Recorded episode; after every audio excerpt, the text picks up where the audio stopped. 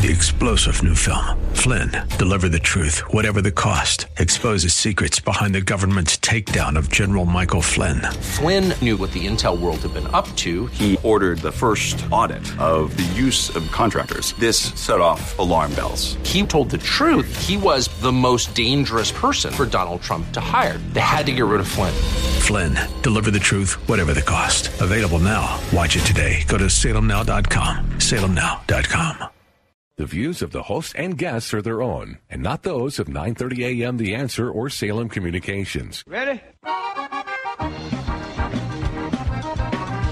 It's time for Milberger's Gardening, South Texas. Two hours of gardening facts and fun with Dr. Jerry Parsons and Dr. Calvin Finch. To be a part of the show, call 308 8867. That's 308 8867. Or toll free at 866 308 8867. And now, live from Milberger's Landscape and Nursery at 1604 and Bulverde Road. Here's your host, Milton Blake. And welcome to Milberger's Gardening, South Texas on 9:30 a.m. The answer. All right, nothing. All right. I've got vibration. What does that mean? That means it's muffled and uh, not clear. All right. All right, uh, 308 210 308 8867 is our number 210 308 8867 and toll free it's 866 308 8867. Let me see if I can fix that while you guys introduce everything. Well, we just came back back from the herb festival, Oh, that's right. herb, herb market downtown at the Pearl Brewery. Real, really good crowd. Yeah, Um, a um, good crowd, lots of dogs. yeah, about There. four four thousand dogs. That's right. Oh, good. Okay. Are you better? I still have a uh, vibration, um, muffled kind of. Okay. Can you can you hear me Yep, we can hear you just fine. clear? Yep. All right, we'll fix it. Go ahead, keep talking. But anyway, uh, we had a lot of people drop by, and uh, Calvin and I were talking about. It, it's interesting how that. Uh, that I, I, when we do the, we do this radio program for 20 years, didn't we say, or 17 or 18 years, and uh, we still have the Better. sa- we still have the same questions and same new gardeners, and uh, the impre- impression I got from a lot of people is that they they they, just buy buy the or they one one person came up and asked a bunch of questions.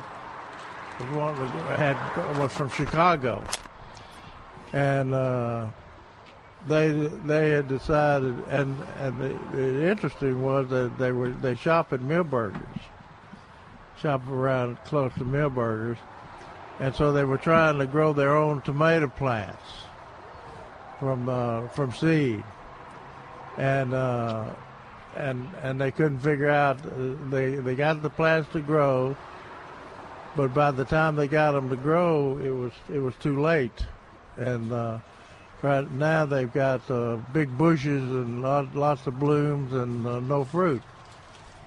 And I said, well, that that could be a function of variety as well as uh, as planting times.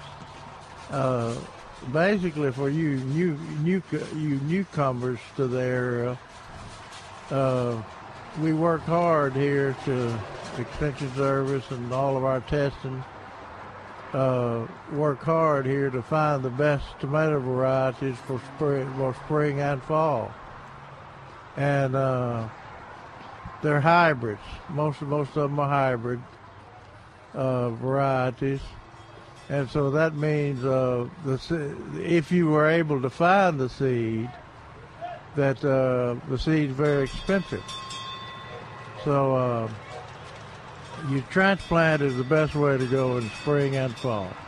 Spring, you could get an early start with the transplants, or uh, we talk about it uh, early March, or or when the rodeo tomato comes out, and uh, and then in the in the fall you need a, a fast maturing, heat setting uh, variety that'll give you uh, uh, ripe tomatoes in the garden by Thanksgiving.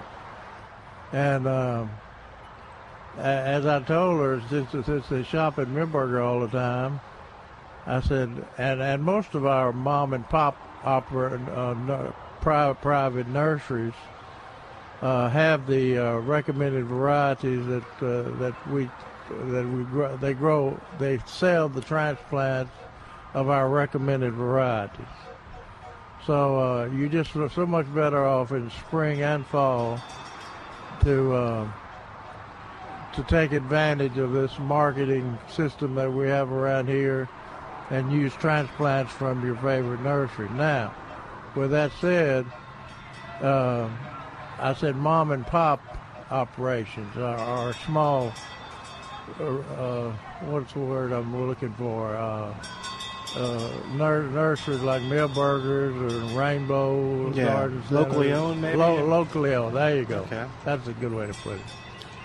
Uh, locally home uh, garden centers that buy from a local uh, transplant producer who uh, works with us to uh, get the hybrid hybrid plants and uh, and the best suited uh, varieties for this area. So uh, you're just better off to try to. Now you you can grow your uh, carrots and and and uh, and and and things like that, but on on the broccolis and the cauliflowers and the and the tomatoes and the peppers and uh, things like that, you're just better off uh, not using seed. Now you can grow beets, you know, they're, they're for seed, and uh, uh, uh, uh, beans Carrots. and so carrots and some of those things from seed, and I and uh, ox- uh, uh, Crawford lettuce seed, which which Milberger's is distributing some, and I understand some of the other nurseries in town now have their seed supply of Crawford lettuce seed. But uh, Milton Calvin remembered to bring his seed. Oh, good. Oh, to the And- herb market. Yeah, and that was the first couple of questions we had was people Yeah. looking for uh, looking for seed of that. Nothing will Uh, deflate your ego more than all these people coming up to you at an event, and you're thinking, "Oh wow, I guess we do have some fans." Where's Calvin? He promised us seeds. Where is he? Well, he's not here yet. He said he'd be here by ten. Uh, well, Well, he he was on time, oh, good. Okay. But uh, And Paul Cox was there too. yeah, Paul Oh, good. Cox came at eleven. Uh, I mean at ten, but uh, the uh, we we found out something's wrong. Something was something that damages Crawford lettuce seed uh, or Crawford lettuce plants. What? Squirrels. Really? Yeah, a lady came up and said, "Well, I got, I got the seeds uh, from Milberger, I think, and I went home and I planted it all out, like y'all said, right on top of the soil with no cover, and uh, and it came up beautifully, and I was so excited. And then I went out, and there were little holes in the in the soil, and all the lettuce had been dug up." So I guess squirrels are either looking for acorns or, or whatever, or, and like somebody said, it could be a skunk. You know, they a dig or armadillo. They dig for grubs and things like that. But uh, she needed she needed some replacement seed, so uh, Calvin took care of that bit. And cutworms, cutworms will take them, will take out almost no whole planting sometimes. Of too. Crawford lettuce seed? Yeah. I mean Crawford lettuce plant. Um, I haven't seen a lot of cutworms this year, but there were at least uh, a couple of listeners that have had cutworm problems. They're, the cutworms are the kind of the gray green uh, caterpillars. Yeah, they They're come more- out of the soil. Yeah, and they'll they we generally uh, look on them as they, they chew at the base and wipe out seedlings. Sometimes you even see them where they're Right. taking them down like timbers. Uh, but they, as the year as the uh, garden progresses, they'll also go up into the plant. If they're up in the plant, the BT will take care of them. But uh, Yeah. but when they're in the soil, uh, sometimes I just take some uh, uh, spray of uh, malathion along the the base of the of the plant, and uh, that generally gets them under control. Yeah. But All right. Oh, sorry. go ahead. 210 308 8867. 210 308 8867. Lots going on at Milberger's next weekend. We got Trace up here. Let's start with that. Oh, All the stuff that's it's going on. loaded next weekend. Yeah. Let's start with the blood drive. We've got the blood drive here. Oh no, that's gonna be here too. Huh? In time for Halloween, it's got to be. There Uh, you people go. are going to need it. Uh, there's always going to be accidents, uh, especially at this any kind of holiday. Well, And, I, uh, there's some kind of a cooperative agreement with the Vampire Association too. There you so go. so I've heard. Uh, so that, we got that. We've got uh, David Rodriguez's uh, adult seminar on fall color planting. Look at this, guys. Look at the the pumpkin collector over there. Oh yeah, that's great. she's got a Some of hand, those- a handful. They were almost bigger than she was. She's only going to Uh, take her picture and then she'll just take them back. you know. We let's see. We did that. We did that. We've got. Um, You got David Rodriguez talking about what? I believe it's fall planting Fall plant. for fall color. Okay, okay. Uh, so we'll be talking about pansies, snapdragons, ornamental cabbage, kale, calendulas, and he likes to mix in the Swiss chard for. Is there different textures calendulas stuff. here? Uh, hopefully by next weekend I will. Okay, I didn't. Yeah, I didn't see any. I was Um, looking. They, they were ordered and uh, they didn't materialize. So so for some, for some of the gardeners that are replacing their zinnias with they want butterfly Oh, that'd be a good one. attractive. Well, the dianthus is another one. and it's on the deer resistant list too. Uh? Calendula, yeah. Oh, cool. But So, uh, uh, are a good choice. Alyssum, Alyssum, you bet. Lobelia, um, snapdragons, of course, pansies, and primrose, and your favorite, cyclamen. What is the cyclamen now? Is that that? If you can't see them from here, we need to buy you some new glasses. You, what do you mean I can't see them? The glow, the glow from the color. Oh, is look at that red, uh, kind of light red one over there. Yeah, the, the, there's one that they call purple that is just vibrant, and um, Jer- uh, we we used to plant the the white with the uh, the red or the white with the purple, but I generally now just plant uh, one color like the purple or that pink you were talking about, um, more more uniform, and they they have a little they have a, di- a little different uh, bloom uh, cycle. I mean, most of them keep their blooms all during the winter, but I, I like to plant the white with another color because Yeah. my personal That really makes them show up. it makes and you can see the white at night. You can't really necessarily see the other Right, colors. yeah. And I still think white has the most fragrance. Yeah, uh, Oh, the- really? and, and and in nature, that's true. that uh, Na- na- there was a- and things like that. there was a uh, White.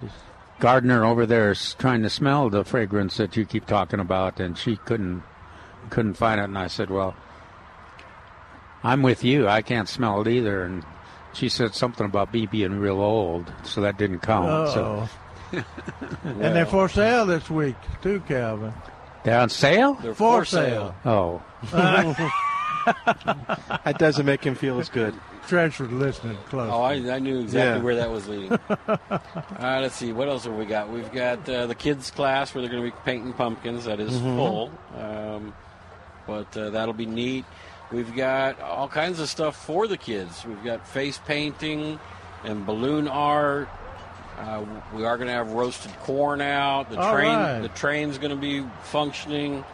Um, bounce house going. The maze is working. Pumpkins, gourds, uh, squashes. We got. We'll have a lot of it.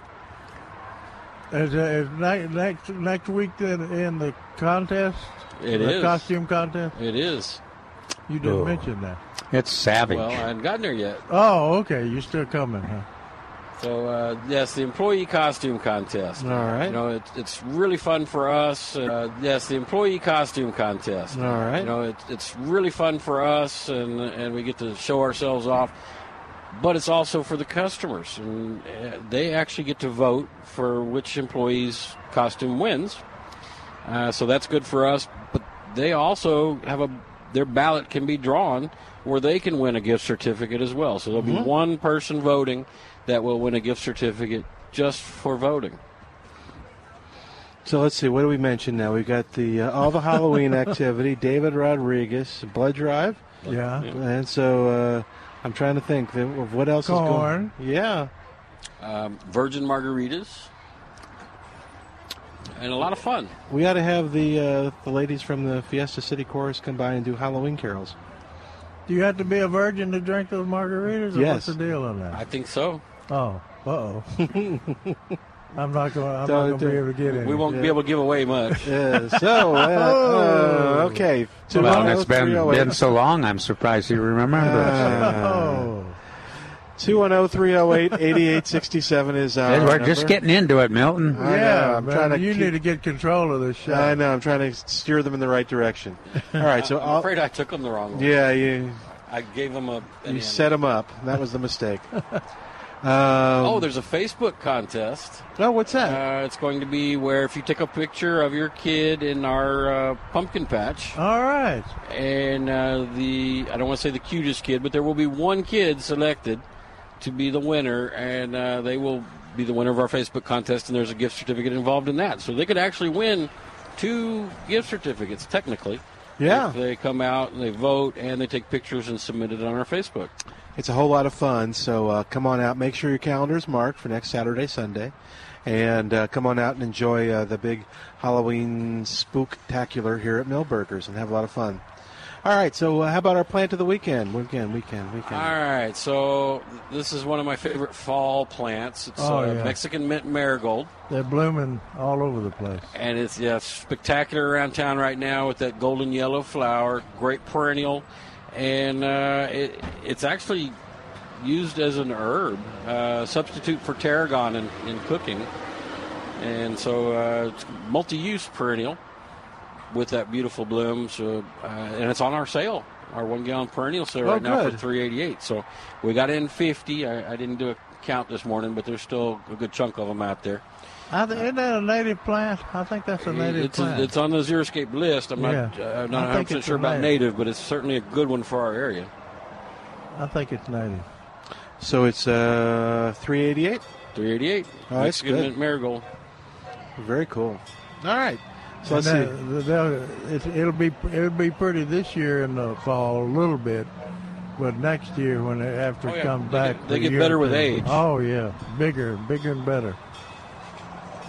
All right. So what else we need to uh, talk about? What's I. I was going to say uh, last week, last weekend, uh, a mother with two little little bitty girls came up on the porch, and of course the little girls were shy, but the mother said, "Are y'all doing face painting this weekend?"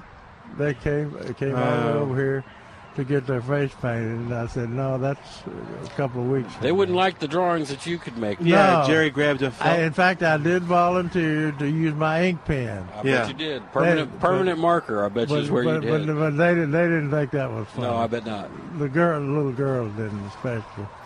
So that face painting is uh, very popular, and that's going to be next weekend. It's next weekend, and is that Saturday and Sunday or just Saturday? That's Saturday and Sunday, and the times are all on our website. Oh, okay. As well as we have flyers here in the store. Uh, not everything is functioning all day, but uh, good chunk of the day. Now, how do you do that Facebook thing?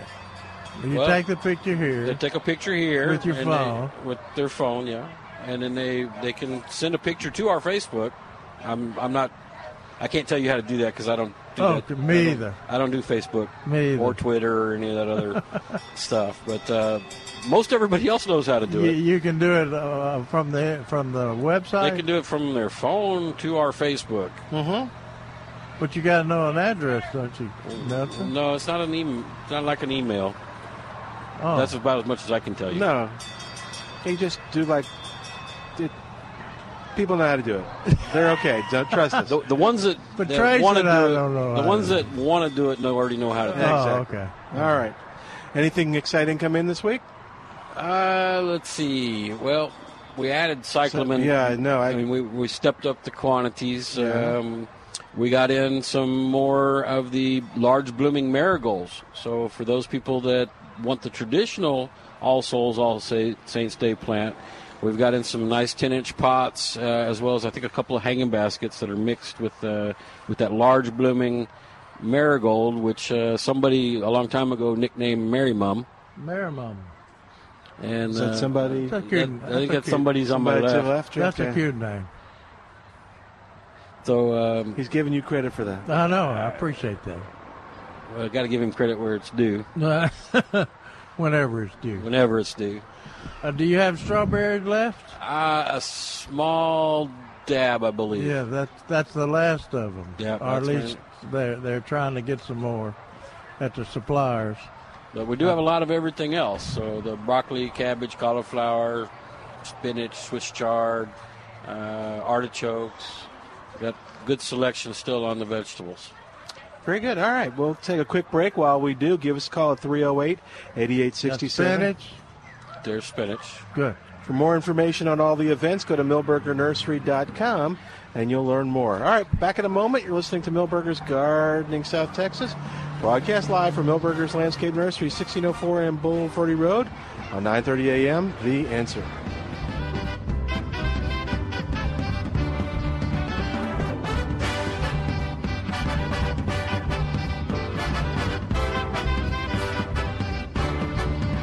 Hi, it's Milton Glick from Milberger's Landscape Nursery at 1604 on Bulverde Road. All right, you know about next Saturday and Sunday's event at Milberger's, the big Halloween celebration. But what you may not know is next Saturday, Milberger's has a great event that's a little on the serious side. It's Milberger's Quarterly Blood Drive. They do this every quarter because blood is always in need here in San Antonio. So you can come to Milberger's between 10 o'clock and 1.30 and you can donate blood. And here's a little suggestion for you. Go to the South Texas Blood and Tissue Center and go ahead and make your reservations for your time that you want to give blood on the Milberger's Blood Drive. That'll get you in and out quicker. All right, here's another suggestion. Make sure that when you donate blood, you get a $10 gift certificate from Milberger's. In fact, they'll give it to you even if you're unable to give blood. And the South Texas Blood and Tissue Center has a nice gift for you, too. That's next Saturday, the 28th, at Milberger's Landscape Nursery, 1604 on Bulverde Road. Check it out at milbergernursery.com. As a dad of four young boys, I get a front row seat to sibling rivalry. One of my greatest hopes as a father is that one day they will grow out of this battle and learn to love each other unconditionally. Unfortunately, sometimes those battles wage on and decades later they become amplified after the loss of a parent. I'm Charlie Weisinger, board certified estate planning attorney with Weisinger Law Firm. One of my greatest passions is helping families navigate through difficult losses and put wills and trusts in place to make sure that sibling rivalry doesn't turn into World War III after losing a loved one. Let my team help you create a plan that provides structure and peace for your family so your kids can focus on loving each other through the hard stuff. We're located just north of San Antonio in Selma, Texas. So call me, Charlie Weisinger, at 210 308 0800. That's 210 308 0800 or weisingerlawfirm.com. That's W E I S I N G E R lawfirm.com. White Law Firm, peace through planning. Del Walmsley explains what happens when the government gets involved in your money. Cycles have normal restrictions upon them. And if it was a pure and open marketplace, you could count on cycles to keep us going in the right direction in a safe zone forever. But my friends, when the government gets in and gerrymanders the world, cycles are not pure. The Del Walmsley Radio Show, weeknights at 9 on 9:30 a.m. The Answer. Hi, Rose. Thanks for coming over for lunch. Come on in. Oh, thanks, Linda, for having me. Wow, it smells like garlic in here. Are you trying to ward off some vampires? Not at all. I recently read an article on the health benefits of garlic, so I'm trying to add more into my daily diet. Why don't you just take Kyolic aged garlic? What's Kyolic aged garlic? Kyolic aged garlic extract is the number one best-selling odorless garlic supplement on the market today. Notice I said odorless. Oh, really? Tell me more. Not only is Kyolic organically grown, but it's aged for 20 months, creating beneficial compounds not found in fresh or powdered garlic. Is there any research? Can you believe there's over 750 published scientific studies that prove aged garlic extract reduces many cardiovascular risk factors and supports overall immunity? So where can I get Kyolic?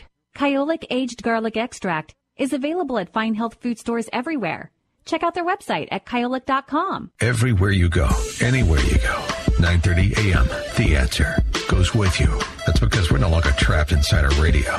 We are now everywhere you are, and you carry us around in your pocket. We're ubiquitous on iTunes, on iHeart, on our own app, on our website, on conservativeradio.com, on your iPad, iPhone, and Android.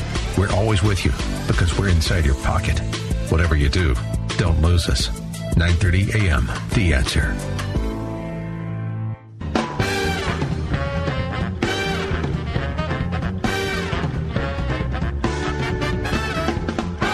And welcome back to Milberger's Gardening, South Texas on 9:30 a.m. The answer, Milton Glick, Dr. Calvin Finch, Dr. Jerry Parsons, and your questions when you call us at 210-308-8867, 210-308-8867. We, uh, if you didn't make it down to the Pearl today, uh, you might want to consider going down there tomorrow because they're going to have a uh, uh, the Garden Volunteers of, of South Texas are having a plant a butterfly garden. Have, having some sessions on plant a butterfly garden, and uh, the way I read this, they're going to have them three three three different times. One starts at 11 a.m. goes to noon. One starts at 12:15 and goes to 1:15 and one starts at 1.30 and goes to 2 p.m. and it's at the Pearl Studio. Did it say who's uh, speaking? Charles Bartlett. Okay, Charles would be good. Now, the Garden Volunteers of South Texas were the ones that helped me uh, plant the big butterfly garden out there at Oh, uh, okay. Dream Hill Estates. Okay. So, and of course, Charles is a long-time Yeah. excellent horticulturist. landscaper, a San Antonio landscaper who will provide all the information you need to plan, develop, and maintain a butterfly garden. Next, you will be able to create your own garden during the breakout session using magnetic boards with various bed shapes and material, plant material pictures, all in one hour. That's it's much easier to plant the garden on on those ma- mag- magnetic yeah, boards I than in a- imagine so. You don't have to worry about soil depth or anything. Now, like if they if they can't make the uh, presentation out there at Pearl, they could come here and see the the Milberger certified uh, butterfly garden uh, that's in bloom and full of butterflies right now. The monarchs are are in town for at least a few more weeks. You make it sound like a family. It's like, oh, the Monarchs are. in Yeah, town. well, that's what. How are Bill and Joyce? Are they okay? That's what I feel. Yeah, that's what it feels like. I gave a presentation to the uh, Whisper Oaks Garden Club, and uh, a lot of them, those folks, are involved in you know planted milkweed, and Mm. you know they're talking about their their favorite. There's seven monarchs that are visiting. Uh, you know, it was kind of like a family, uh, and uh, trying to get the native milkweeds to cooperate and. Uh, so a lot, a lot of effort out there uh, to attract butterflies, and the good news is that it's uh, it's pretty easy, and everybody can have a part. And then you you get the the plants are attractive, and then you get the butterflies. I mean, just mobs of butterflies. Yeah, I was at the botanical garden yesterday. Yesterday? Yeah, yesterday.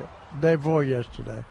Walking around there, and, and the old-fashioned garden, they've got a bunch of porterweed. Hmm. Bo- both the the the the purple, the pur- one that was purple was really spectacular. Mhm. They had large groups of them, and those butterflies were everywhere. And they had milkweed too, the, both the tropical and the and the, the regular one. But uh, the the pictures, of course, are on the colorful tropical one. What were they both? Was the native blooming? Yeah, uh, I don't remember ever seeing. Yeah, generally, generally, uh, th- th- those in my yard have retreated, and that's one of the, you know, because the the monarchs use the blooms for nectar this time of the year, but then they, any day now, they're supposed to move on to Mexico, you know. Right. So, but uh, Well, that, and the mi- that tropical one was really bloom, blooming in spring. Now, they yeah, were they pretty. and they love it, and then the mist flowers are blooming everywhere. So And they had the queens butterflies out there, and had the monarchs out there. probably Gulf fritillaries, Three or four, yeah, three or four Yeah. in, in a group. painted ladies too. Yeah. Hi, did you I have a didn't even have to whisper to them. Can we ask it on the air? No. Oh, okay. Well, you want to talk to Calvin real quick, and then you don't have to be on the air. All right, oh, 210 308 8867. See how nice I I, was? she told you, didn't she? She did. Did and you want you to- took it well, Milton. Yeah. Do you want to be on the air? No. anyway, that's okay. You, uh, we want you to come on out and uh, and uh, be a part of the show either way. So we'll find out what she had to ask in a moment. Again, don't forget lots of activities going on at Milberger's. David Rodriguez will be here doing one of his uh, Earthkind seminars. We have uh, the uh, the pumpkin patch for pictures. We'll have the train, the big spooktacular celebration. Uh, that's next uh, Saturday and Sunday. Corn. And- yep, corn. Face painting. Uh, face painting and the blood drive. And balloon. Did you mention balloon? Balloon. No, the balloon animals. I yeah. think they go. She's he's a balloon artist. She does more than just balloon animals. Oh, okay. I'll have to think of what I want this time and see if she can do it. she made me a hippo last time. Actually, her husband made me the hippo. It was incredible. Oh, is that right? We, we y'all were talking about Facebook. We posted it on Facebook, and we got lots of likes. Oh, did you really? Yeah, everybody liked that hippo. Okay. All right, 210 308 8867. 210 308 8867. Give us a call, be a part of the show. We got a lot of questions down at the Urban Market. We were in the Ask the Expert booth, and people would come up and, and ask questions with their with their doggies. Uh, first question that we had down there was somebody uh, was having trouble with our satsuma, with our satsuma tree. And uh, the first question I asked was, was it in the shade? And he said, "Oh no, it's it's it's uh, it's not in." The, it, he he led me to believe it wasn't in the shade. Then, as we talked a little bit longer, he said it's uh, it's an understory tree. He's using it as an understory tree to a pecan tree, the satsuma. And uh, that's in the shade, by the way. Uh, so uh, he was having trouble with it, and he hadn't he, uh, he, he hadn't fertilized it or done anything like that. I'm surprised uh, on satsumas and, and things like that, that that people don't don't uh, realize the importance of fertilization to, to keep those go, to keep those satsumas and everything growing. Well, if you got in the uh, landscapes up north where you have uh, apple trees uh, and pear trees that last forever and ever and ever, yeah. You nobody ever fertilizes there too. You know the orchards they do, but not, in the orchard, not yeah. the backyard. No. Yeah, they all they you know. But they've got the topsoil up there. They've Yeah. got deep soil up there. lots of it, and organic material, and they Yeah. and, uh, more, and same amount of rain as we do, but it's uh, Spread the out evaporation rate is much less. Oh, I think we have another question. All right. 210 308 8867. But anyway, uh, to keep these satsumas going, when you buy them, when you buy citrus here uh, or in a nursery, you, you notice how dark green the foliage is, and and they're they're actively growing because the, the satsumas and citrus produces its fruit on new wood. Right. And uh, Oh. you have to have ni- you have to fertilize them with uh, nitrogen fertilizer to keep that new wood coming, and and, and keep that that tree expanding. But uh, and they Did you see any Turk Scout? Yep. Me? Anybody see Turk Scout? We're looking. Hold on. Oh, she Used wanted to- some? used to be Yeah, that's over what she was used to looking be over there behind. Is that it over there by that tree? All right, we're looking. I don't I don't see it. Anyway, okay. You finish up your thing, and then we'll go to break, and then we'll see if we can't help find her. But anyway, the uh, uh, this this, uh, this guy thought if he just, just put a little compost on there and uh, and, and maybe a water soluble fertilizer on there, that that was going to be enough. But that's not enough. You especially especially in containers. Uh, and that's why we recommend copious amounts of Osmocote in the spring. But a, a container is much more revealing because if you don't fertilize Yeah. that, I mean, Yeah. it just it gradually color changes and leaves might drop off. And The, the the deal is you're looking at it every day, so the subtle change. I mean, it's not a sudden change of color. It's gradual.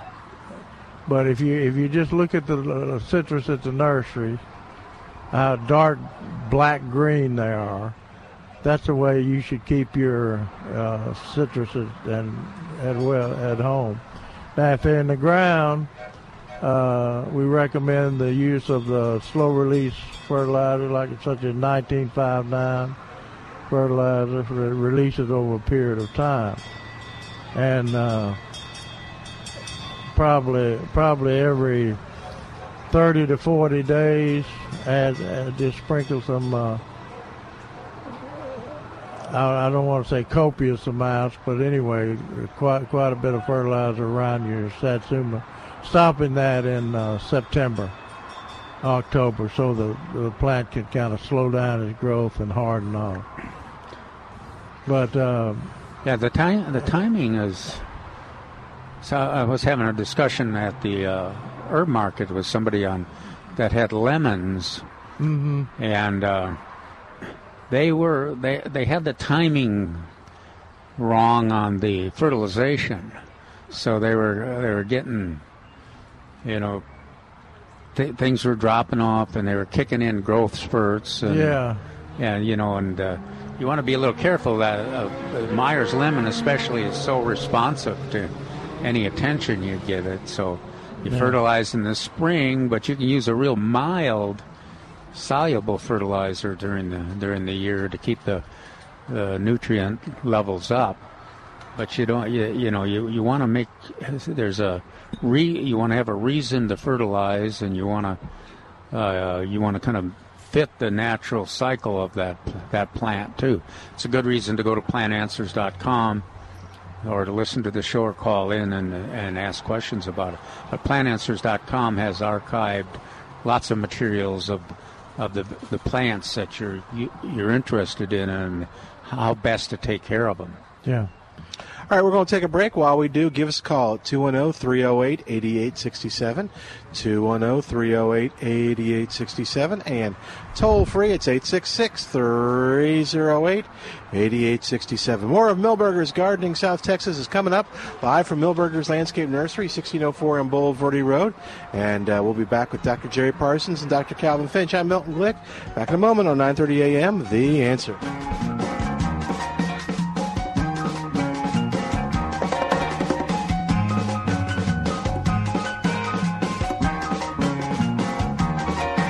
Hi, it's Milton Glick from Milberger's Landscape Nursery at 1604 on Bulverde Road. All right, you know about next Saturday and Sunday's event at Milberger's, the big Halloween celebration. But what you may not know is next Saturday, Milberger's has a great event that's a little on the serious side. It's Milberger's Quarterly Blood Drive. They do this every quarter because blood is always in need here in San Antonio. So you can come to Milberger's between 10 o'clock and 1.30 and you can donate blood. And here's a little suggestion for you. Go to the South Texas Blood and Tissue Center and go ahead and make your reservations for your time that you want to give blood on the Milberger's Blood Drive. That'll get you in and out quicker. All right, here's another suggestion. Make sure that when you donate blood, you get a $10 gift certificate from Milberger's. In fact, they'll give it to you even if you're unable to give blood. And the South Texas Blood and Tissue Center has a nice gift for you, too. That's next Saturday, the 28th, at Milberger's Landscape Nursery, 1604 on Bulverde Road. Check it out at milbergernursery.com. 9:30 a.m. The Answer presents another amazing family values opportunity. For over 25 years, Bracken Christian School in Bulverde has provided an excellent education within the context of a biblical worldview, equipping students to impact their culture for Christ. And right now, a $7,800 voucher is available for only $4,500. See the family values page for the terms and conditions and other great offers too. It's Bracken Christian School's Family Values Tuition Deal, as seen on 930amtheanswer.com. With all this talk about the national anthem, we thought it was a good idea to learn a bit more about why the national anthem is so important in this country. This National Anthem Minute is brought to you by Premier Roofing and Contracting. Sir Francis Scott Key wrote the words to the Star Spangled Banner as a poem the morning after a huge battle in 1814 between British and American forces. But how did Key get there and why? He was on a humanitarian mission. His ship was flying a white flag. He was trying to obtain the release of an American doctor taken captive by the British. After he went on board the British ship to seek his release, he learned they were about to attack Fort McHenry in the port of Baltimore. So the British held him captive all night as they bombarded Fort McHenry. By the morning light, after the fight was over, he peered out of his ship window and saw an amazing sight. The flag was still there. Thank you, Premier Roofing and Contracting, for standing for our national anthem. Premier Roofing and Contracting.com. My name is Thaddeus Beediger, and honestly, I have to say and spell my name every day. I'm also the owner of Premier Roofing and Contracting. Easy to say and much easier to spell. Premier Roofing and Contracting proudly serves San Antonio and the Hill Country, and we're a preferred vendor with major insurance companies. Call Premier Roofing and Contracting for a free estimate for your roof repair or replacement at 210-867-6001. At Premier Roofing and Contracting, we install quality with confidence. PremierRoofingandContracting.com. Hey, this is Jan Johnson, and I want to personally invite you to our next Project One Mixer, which is going to be on Saturday, October the 28th from 2 p.m. to 4 p.m. And this time it's going to be fun. Bring your kids, bring your neighbors. It's going to be a fall festival out at the headquarters of Documation, located conveniently on the north side of San Antonio between Loop 1604 and Lock Hill Selma, about maybe two blocks inside Loop 1604. Come and meet all the amazing organizations that we've had on for the past 12 weeks, and you'll get to meet them, talk to them, sign up to get involved. Plus, the kids are going to have fun. We're going to have lots of candy. There's going to be pony rides, pumpkin patch, you name it. It's going to be fun. So join us October 28th between 2 and 4 p.m. at Documation Headquarters, located on 1604 in Lock Hill, Selma. Come out for Project One, our next mixer, and meet some of the organizations. And I'll be there, so make sure to stop by and say hi. See you then.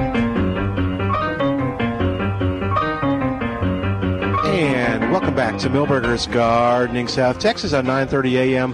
The answer on a beautiful day. I'm here and with uh, Dr. Jerry Jerry Parsons, Dr. Calvin Finch, and uh, your calls when you call us at 210-308-8867. 210-308-8867. So the woman that was talking to you, she, She was, was- kind of asking about where something was. Yeah, she had Okay. uh, she had described a plant that had a tall stalk and had red flowers at the top. and I was and I I thought it was, she was talking about the tropical, but she wasn't. It Fi- turned fire turned out she found a Turk's cap. Uh, Yeah. and uh, and she was we've got some large ones and then but she was looking for smaller and normally which Charles brought to my attention they usually write Under your nose. no, yeah. but, but Was uh, his comment. they're uh, they they are either hidden away or they're uh, we've run out so but Turk's cap will be is a is a, a great plant for uh, shade and sun and uh, the deer eat at it but not they don't get serious about it uh, and uh, good drought tolerant plant so uh, I try- tried Milberger's will have more they got some large ones too though. I tried to tell Forrest Appleton that the deer eating the, the branches off was a, was a good thing because that causes it to rebranch and, and have more flowers. He didn't buy it. no No, I. It's in But, but, but like some, That was a noble effort. If you, did you really? Were you? Yeah. What were, what odds were you giving yourself that Forrest would would embrace that? not, not very much. Yeah. he It's gave in- me that It's in that, that same Aggie look. same league as shrimp plant. They Yeah. they uh, will eat it in a drought and eat at it a little bit, but they generally don't uh, eat it to the, the nubbins like they do with most plants. And the neat thing about Turk's cap is that it blooms in the shade.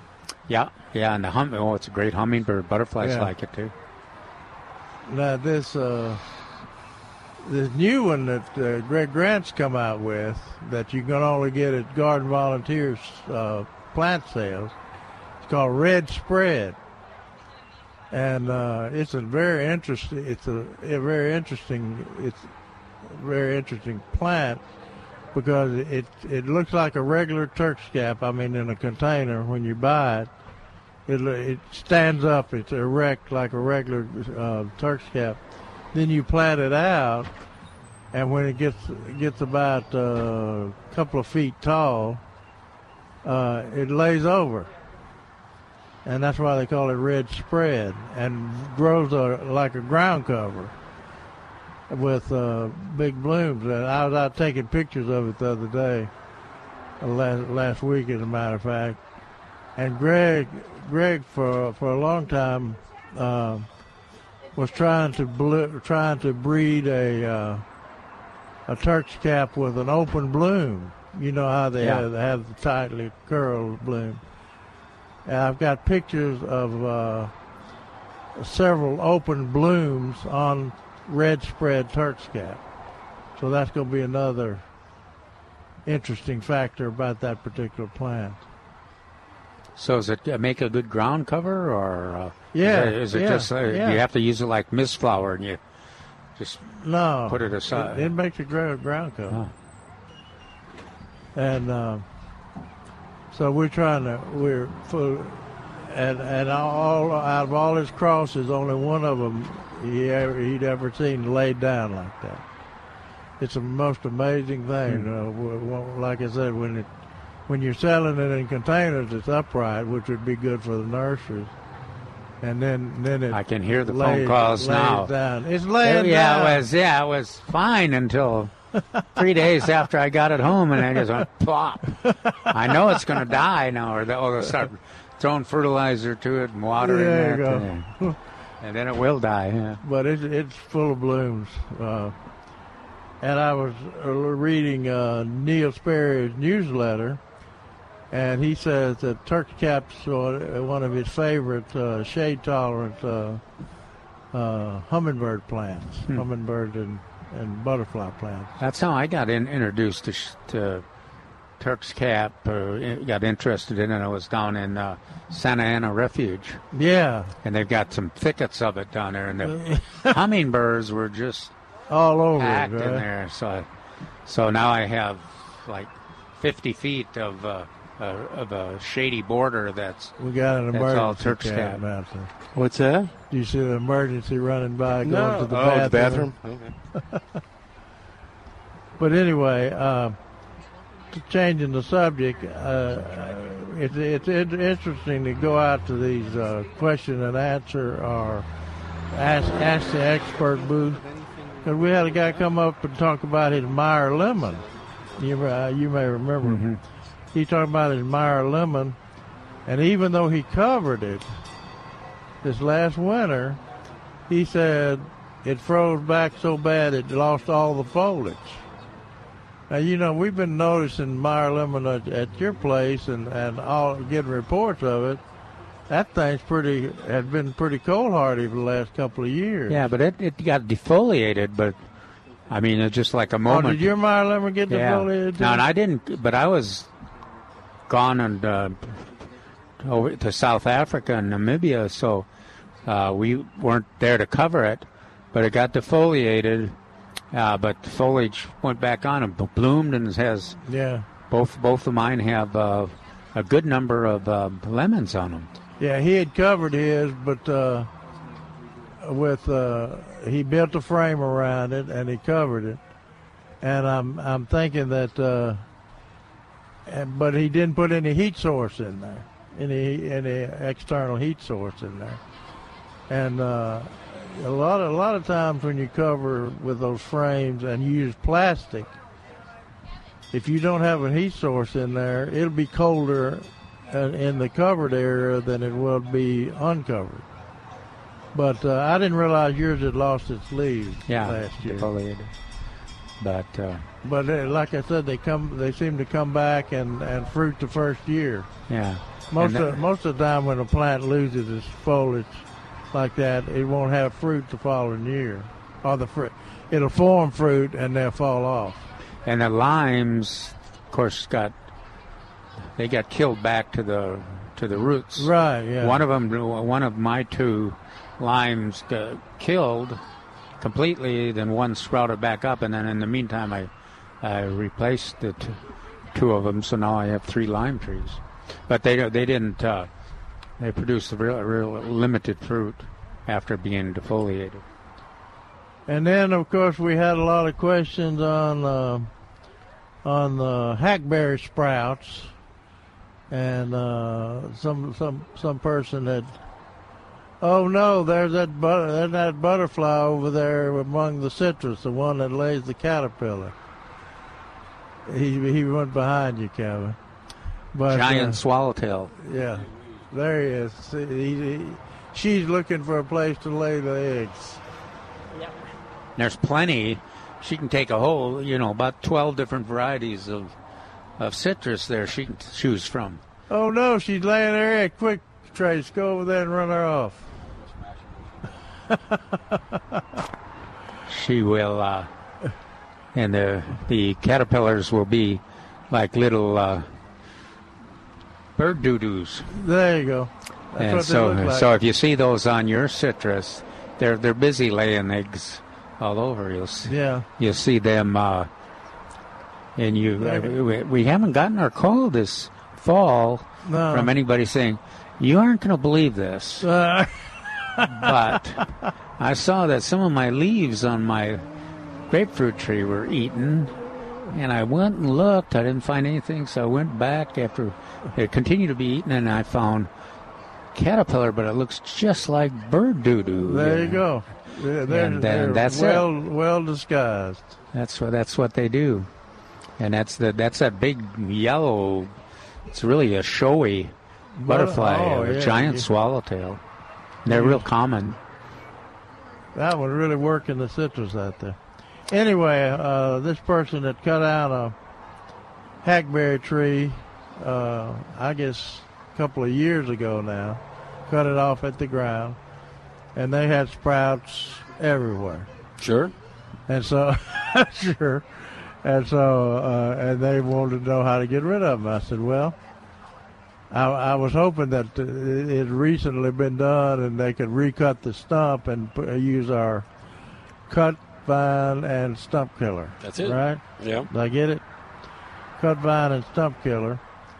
But uh, since, since she said, said they were the sprouts were coming up around the stump, uh, in adjacent to the stump.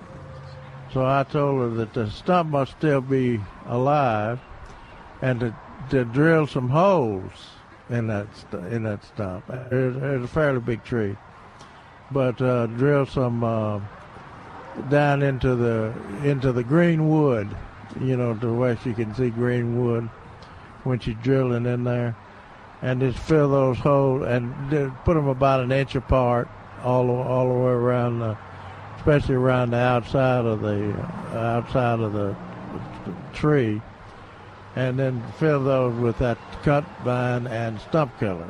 It's sound advice. Yeah, and then on the on the sprouts out, out away from the stump, go ahead and, and cut those, and after immediately after you cut them, put that stump cut vine and stump killer. And this could be going on for years because there's seeds that have fallen from that big tree Yeah, well, that's over true, and too. over and over again. So they could they could have uh, an ongoing situation for many many years. Yeah, and she she was thinking that these all, all were coming from the root sprout. Yeah, I don't. Some of them The root probably are. sprout. Yeah, the roots. The root, yeah, the root sprouts don't last that long. If you if you do what you said, you should uh, you should be you should get them. That gets some of the root sprouts. yeah, um, almost all of them. Then one more little uh, attack. You know, just the Yeah. new sprouts that come up. You should take care of them. Yeah. But anyway, we are get the same. everybody has that same uh, same problem, I guess. And uh, there was a lot of uh, what millenniums down there. Millennial. Millennials. Millennial. Millennial. Mm-hmm. A millennial. Anyway, people didn't know anything about gardening. They wanted, but they wanted to plant a garden. They didn't know what to plant, when to plant, how to plant. And uh, so they would say, "Well, we planted last year, but we didn't have any luck." And uh, one person said, uh, "You know," we said, "Well, what did what what procedure did you use?" And uh, they said, "Well, we got we built a little raised kind of a raised bed frame, and then we went out and bought a couple of bags of potting mix and planted." they're not mentioning fertilization at all. So uh, he said they just the plants just didn't do anything. He said uh, uh, uh, we tried broccoli, cauliflower, some of those things, and uh, they just wouldn't grow.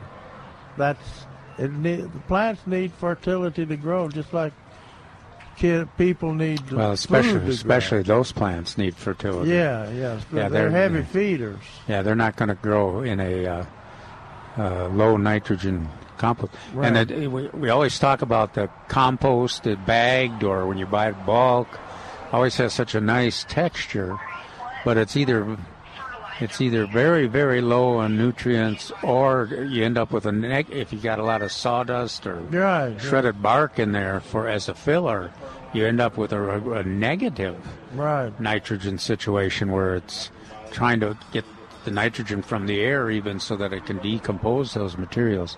So that's why it's always a good rule of thumb just to do the 10 at least uh, 10 cups of uh, of the uh, winterizer or slow release lawn fertilizer uh, per 100 square feet of uh, of new bed Yeah. or replenish bed. I just added two two inches of uh, compost to my cut flower garden, and I I did the 10, 10 cups.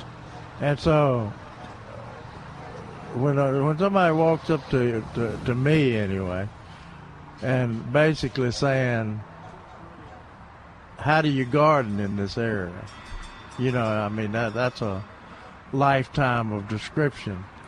So I, I always come back to that uh, plantanswers.com where we've got the uh, the outline of basically what they do at the children's garden uh, David Rodriguez put it together, and uh, we put a link on uh, on plantanswers.com where where they've got several seasons of uh, of uh, of what what was happening at the children's garden, which is just looking spectacular right now. And, and if those kids can be successful, There anybody can be successful. Hey, And those it- kids have been successful for years and years. Well, you also want to get the new uh, Milberger's newsletter. Right, that helps That's a that's a And we do offer adult seminars uh, three three times a year. We do a Mhm. spring one, and we do uh, a, a fall one, and then we do a winter one. Yeah. Yeah, it's be, it's better. It's uh, you know, it's always young families. Uh, that that was the big thing about when water conservation too. Uh, you know the the the water conservation or uh, successful gardening was not the highest thing on your list when you got four year olds and five year olds Yeah, and yeah. and you're saving living in an apartment saving for your house or you buy your first house. And then you know a couple years into it you say ah this gardening i've always wanted to do it. How, how do i do it? So they try or they get a book book from the north and uh, that, that it doesn't work. It was even worse jerry remember 20 years ago when you you couldn't find a decent book written by a, a an author from the Right, south Right. Yeah. And a lot, a lot of these people down there want to grow stuff in, grow the vegetable garden in their apartment. Hey, we got to take a break. We'll come back in a moment. You're listening to Milberger's Gardening South Texas right here on 9:30 a.m. This is the answer.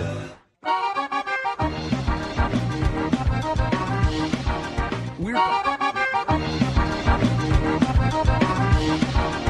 back with Milberger's Gardening South Texas. Once again, Dr. Jerry Parsons, Dr. Calvin Finch, Milton Glick, and your calls on 9:30 a.m. The Answer. And welcome back to Milberger's Gardening South Texas on 9:30 a.m. The Answer. Trace is up here with us, and then uh, Roy is putting together. He's looking at all the uh, the Dopplers and the Dipplers and uh, Okay. I- all his radar. He's got I'm, there. I'm anxiously waiting his perceived. You remember when we percentage of rain? You remember when we had to go up there and uh, that one, one Yeah. or two times, and Roy kind of left the room and came back. That's because he's got to kind of keep all that running. That Oh, room's got okay. to make sure it's a perfect temperature. There you go. a lot of computers in that that weather room that he There- has. there is. So we'll uh, we'll talk to Trace for a while, and then we'll uh, we'll talk to Roy.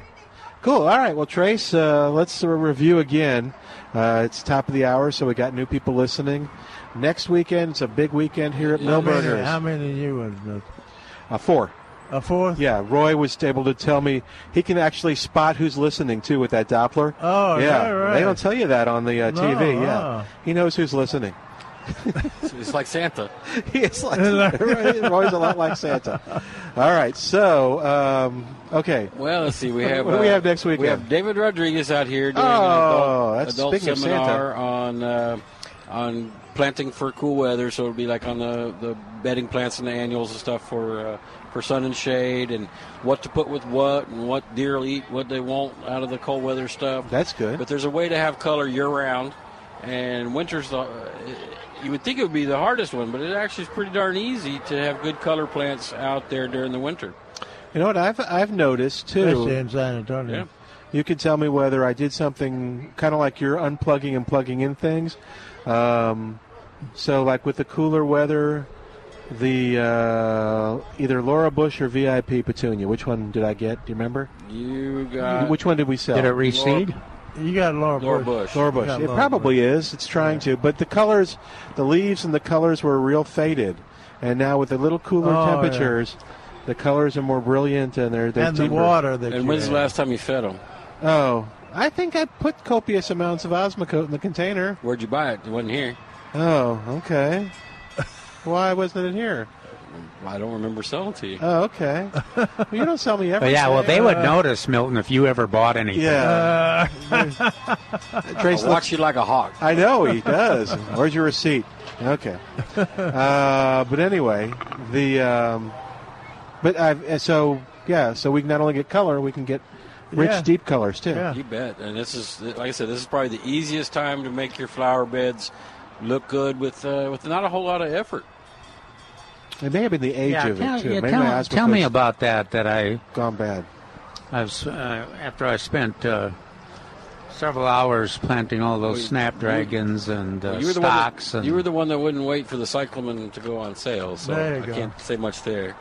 I'm waiting. I'm I'm waiting. I don't like this. I want steady, cool weather for uh, my cyclamen and my uh, pansies and um, but snapdragons, stocks, uh, dianthus, uh, dianthus, and uh, well, soon and th- this week uh, are the sunflower-looking um, calendula. The both the probably dianthus and the calendula are probably the best two winter annuals for butterflies. Alyssum's pretty good. Alyssum, you got And a lot have, of. uh, we should have the white white stream lobularia, which is an alyssum, and then uh, the regular the regular ones as well. So, yeah, they're they're. It's a good time to get in planted. I was kind of hoping to get to beat the rain. I mean, to get in time for the rain, but I'm a little nervous now about where's the rain, gang. Well, if I was a forecaster, I'd say it's 100% chance of rain somewhere. Yeah, somewhere, sometime, huh? Uh, let's see. We got uh, let's see. David's out. We also have the blood drive next weekend. Okay. Or next Saturday. Uh, so uh, you know, there's always a, a crunch for blood coming up on the holidays, and we, uh, in their words, we know you have it in you. Oh, ba-bum. So uh, please come out, and you will get a Milberger's gift certificate for participating in the blood drive. Uh, we also have the kids seminar And where just, they get to just ignore the, the vampire looking people that are around Yeah, blood. I, I was going to ask, do they dress up like vampires in the They- blood bank? they might. No, no, I don't think they will. They don't? No. No, I, I suspect Can there you would see be them some. opening their welcome? I saw them making the aprons uh, for the kids seminar yesterday because it involves paint, and we don't want them to get as messy Uh-oh. as they could. Oh, okay. Uh, They always tend to get a little messy, but um, got Milberger's What? aprons. You mean kids paint aprons. without getting painting on them? Right, they can't stay within the lines or uh, not on themselves either. Um, let's see. So they've got that. We got My daughter, I couldn't when she used to paint. I couldn't even recognize her. She couldn't.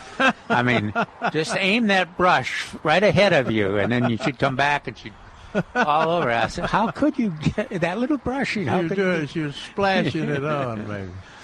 David just texted me to talk about him, and I just now read it. So we Oh. kind- we kind of already did. Yeah. So yeah, well, what about this plant of the week? You didn't mention that, did you? Yeah, I did. Well, not, Well, not just now. this go round. Not to the four new listeners. Mexican mint marigold. It's a great fall blooming perennial. Uh, it, it is in our sale group right now for three eighty eight. So it's a great price, great perennial for half day sun or more. And um, I've heard it used as a substitute for tarragon as an herb. So uh, it's got multi uses. So it's And not do- just it's do- not just pretty. Yeah. It looks it has uses well, and as it's well. it's a it's one of those fall. My article last week I identified it as a spectacular short-term fall bloomer that just grabs you if you go by a landscape. It it attracts your attention because it gets it's just like fall aster. Yeah. The advantage that it has over fall aster is that the deer don't eat this. Yeah, they won't touch it. Yeah, and uh, you can have it. One of my one of the houses in our neighborhood is up up a slope, and they plant it across the front, and I don't even notice the house until the the mint marigold starts grow, growing, and then every. I'm sure I'm surprised there aren't more accidents as people drive by because it's just spectacular. And there's the deer walking by; they don't even touch it, and uh, and that nice licorice. So you, people do use it for uh, uh, for For tarragon, cooking. tarragon substitute. It's Oh. not too easy to grow tarragon around here. Oh, we didn't mention that it's uh, it's real high on the butterfly list too. Yep, it, it is. It started to bloom. The monarchs will I personally will like the jump in it. Smell. I think Wh- I- Who likes it? I like the smell of Fragrance, it, the yeah. fragrance of the Yeah, I crushed do too. leaves. and you can smell it? I I can smell that. Wow, that's pretty good.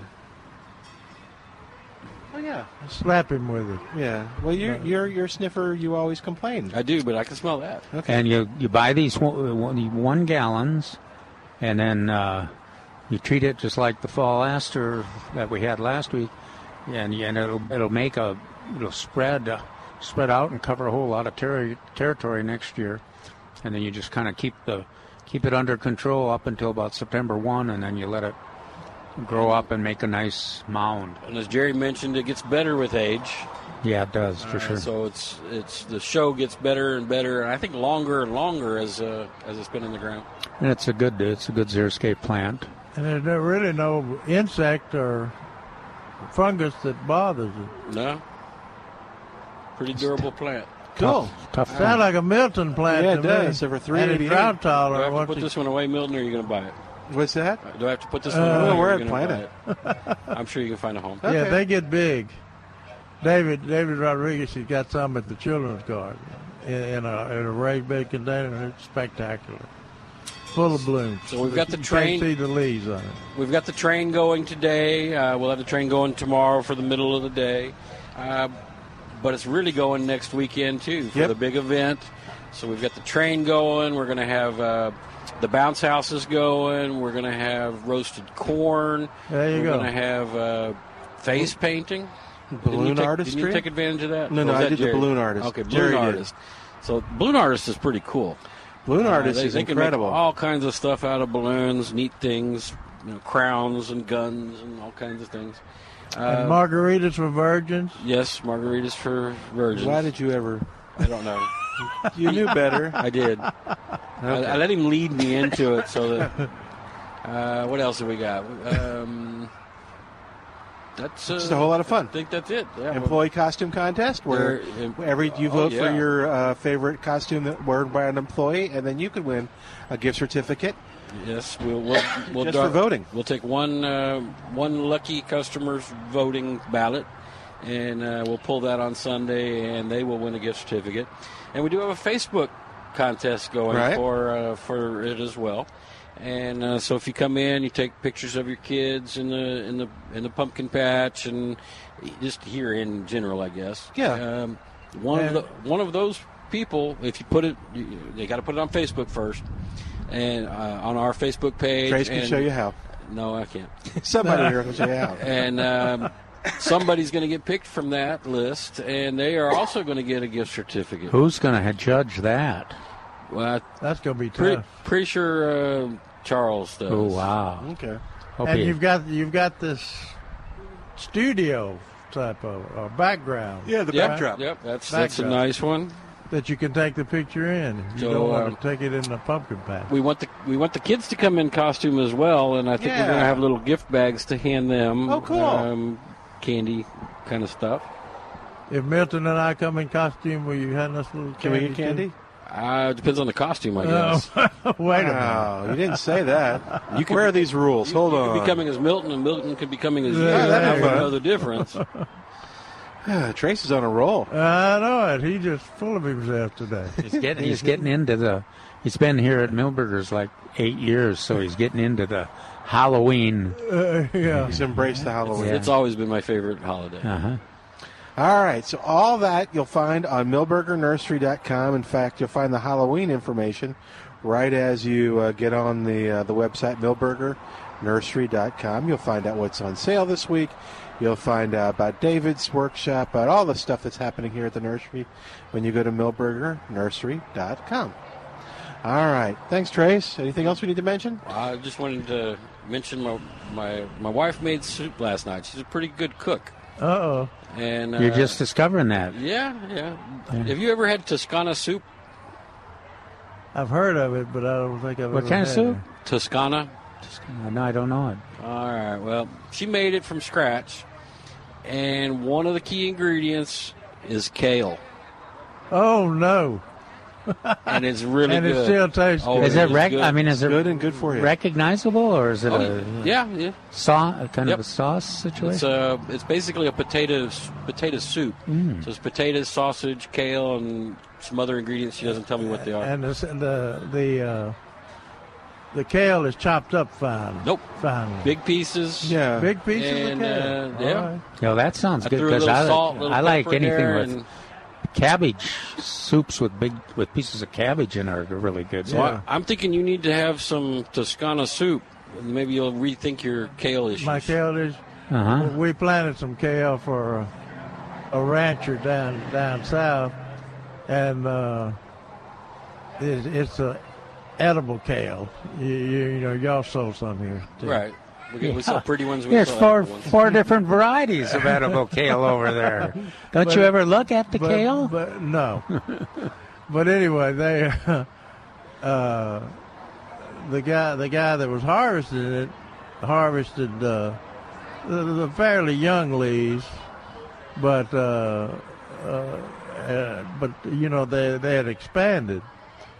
And he took them up to the guy, and he got the, and he makes these smoothies, you know, these in a, in blender and things. Said no, they wanted the just the buds, just just just as the very new young leaves to make their smoothies out of. Hmm. So anyway, that's why I, thought maybe they ground them up in, in your just in your soup. Nope. Looks looks like uh, like collards inside the, the dish. Are you having anybody complain about the way your spinach looks out here? No, we keep, we keep ours clean most of the time. Well, uh, I'm talking about the rough leaves and the, the way the leaves are curled. Not nobody's. That, that's a that is a function for those of you who buy spinach transplant. Don't don't be concerned about the rough leaves and and the kind of irregular leaf pattern that they have on there, because that is a function of hot weather. I've had several other nurses uh, that talk to me about it and saying, "Well, why don't you go back to that coho spinach?" You know, well, we can't get seed of that, you know.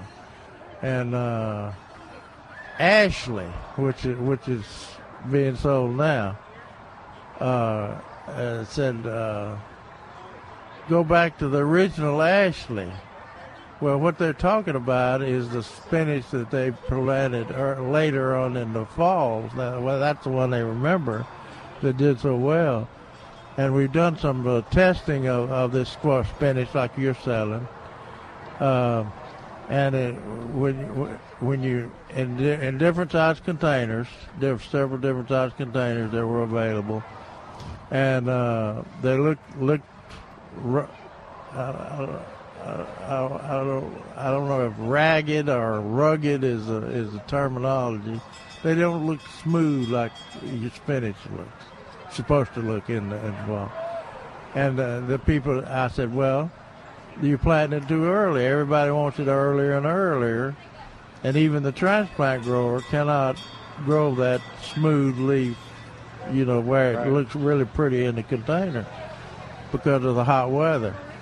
And so, um, uh, once it, but once it's once it's transplanted, and once once the weather turns cool, they'll grow out. Of, kind of like our, our tomatoes. Remember our tomatoes, the early planted tomatoes, had long le- long leaves, elongated leaves, and looked kind of unusual. Almost looked like they had a virus.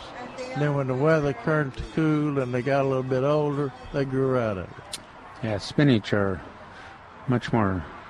Are are pretty sensitive to the heat too. Oh, you may end up big time replacing some of them. Yeah, But now we're getting into the cooler nights, and, and we'll be getting more of days. spinach transplants too. All right, Trace. Anything else you I- can think of? I, I had a question but Trace wants to hear about too. Did uh, anybody go to your presentation on Monday? Didn't you have? Didn't you give a presentation? Oh, Jerry on did. Oh yeah. Did, did Jerry go to this presentation? Yeah, yeah, that was really yeah. We had a garden volunteer uh, meeting over at uh, uh, Garden, Garden Center. and um, of course, as as always, when we, we were trying to get the PowerPoint and the computer set up to show on the screen, it it, uh, it uh, showed the the so the slides or the video the visuals were too dark Huh. and so you you you you couldn't see the colors on the on the plants. And so luckily, I in my old extension training, I always carry my own equipment. And so the, we were trying to get theirs to work, and it didn't. And the and the person in charge said, "Well, they'll just have to see the dark ones. You know, uh, they just have to imagine how, what color they are." And so uh, when I when I used my computer, it, it, it worked Hi. out real well. We Just had a a good good crowd, and uh, they were interested in, in some of the new plants that we have, and some of them showed up over at the herb market to to get some of those new plants that we have. Very cool. I heard David had a, a master gardener. Uh, Master Gardener seminar. training, He had yeah, like very successful for people. almost 50, almost 50 people, I think I heard yeah, him say. all different over the, counties. all over the state. And they were they were master gardeners and uh, interested personnel, and uh, he he was, he was full. And uh, Dr. Larry Stein and uh, uh, Tom Harris gave a talk there, and of course I gave a couple, and and of course Dr. Stein gave a couple. But uh, he didn't ask Neil Sperry to come. no, no, no. And David, David gave a couple of good ones. And then, what they were really impressed with, they they liked the presentation. We got good reviews on the presentation. And uh, but uh, what they really liked was when they went out to the children's garden out there, and David gave Milberger full credit for their support out there and uh, it, it's looking as good as I've ever seen it look right now. It's Oh, got good. marigolds down the aisles and And what Jerry's referring to- setting fruit, and so everything's looking good now. Milberger's uh, makes a donation that can be used as a scholarship toward uh, the cost of participating in the children's gardens. It makes it kind of there's a set cost, and the donation lowers the cost, so it's open to more people. Absolutely, and they f- fill up every time. All right, we're ready to take a break. I think so. All right, we'll take a break and come back in a moment. You're listening to Milberger's Gardening South Texas, broadcast live from Milberger's Landscape Nursery, 1604 on Bulverde Road on 9:30 a.m. This is the answer.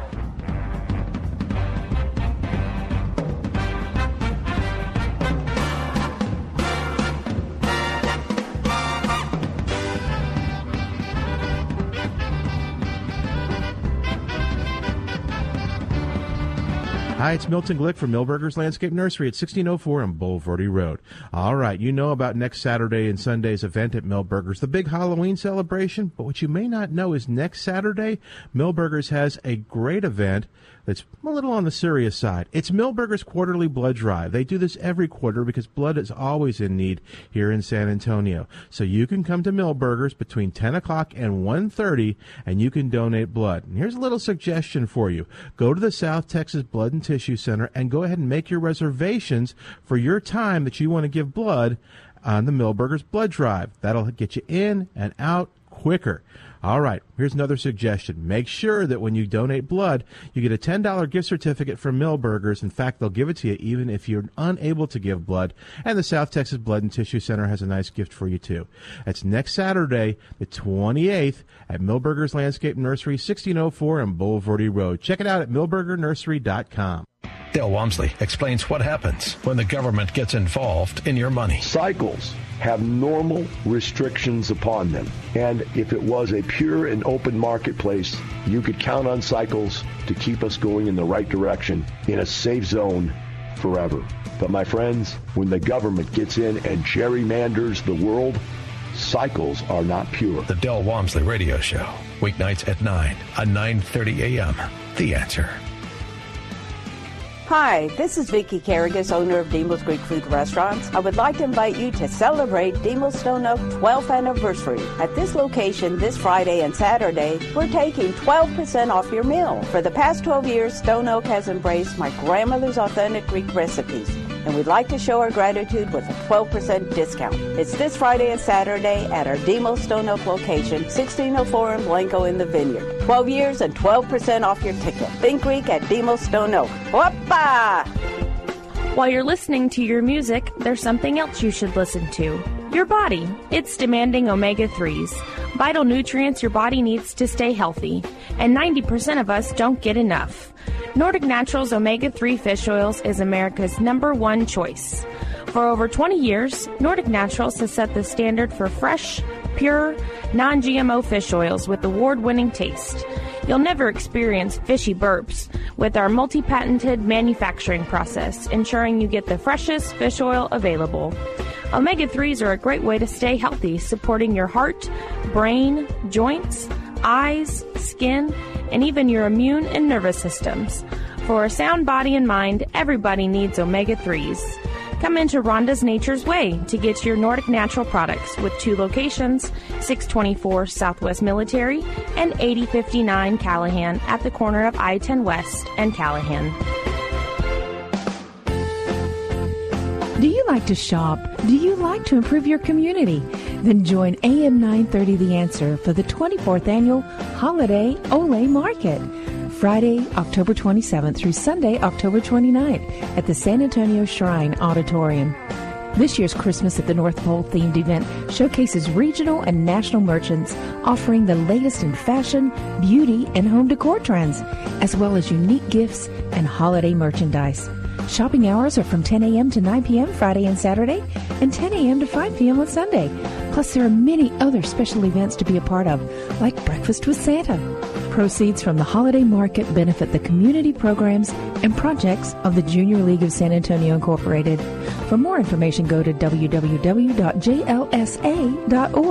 or to this station's website community calendar for more information. We'll see you there.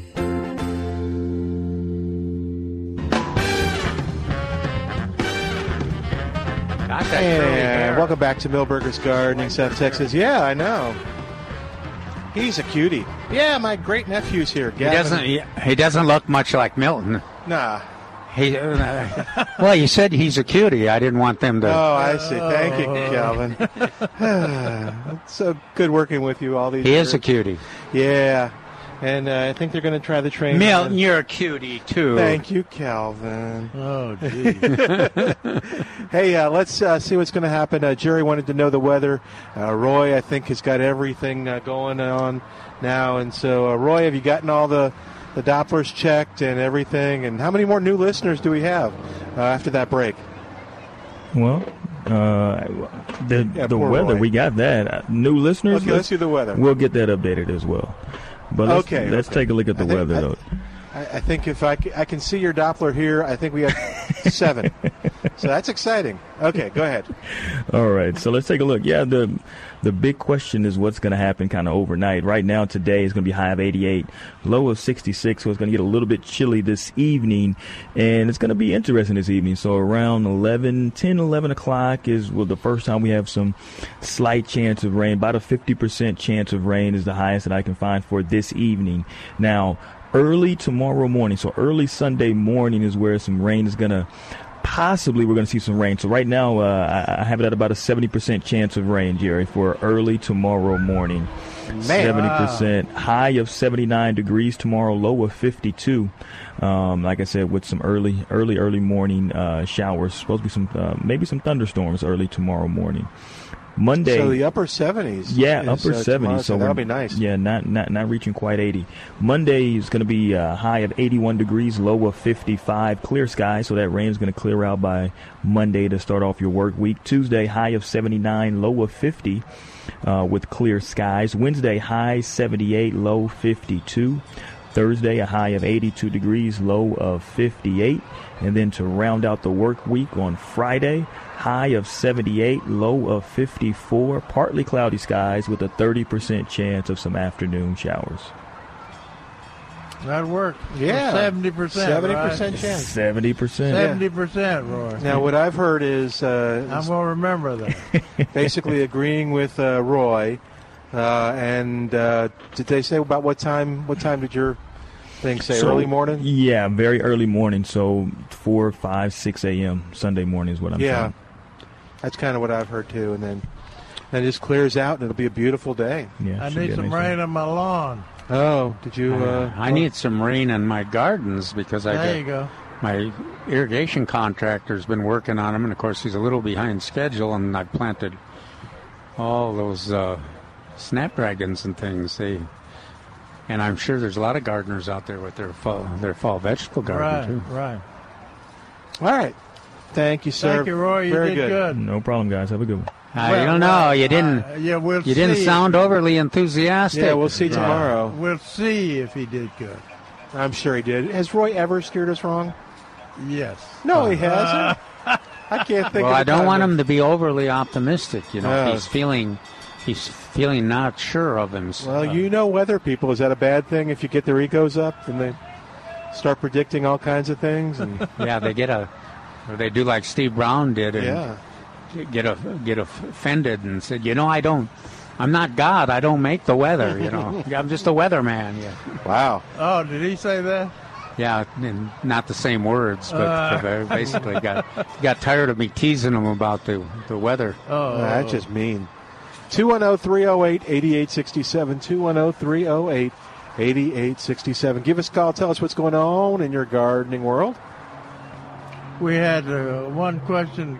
Uh, one person came up and they they had uh, milkweed, and they had uh, something something eating their milkweed, uh, uh, yellow or orange. or- Yeah, little- right on top of the milkweed. Little aphids on on the flowers. He said they were on the on the flowers. seed pods even. Seed pod. There Yeah. you go. And there were aphids. Oh.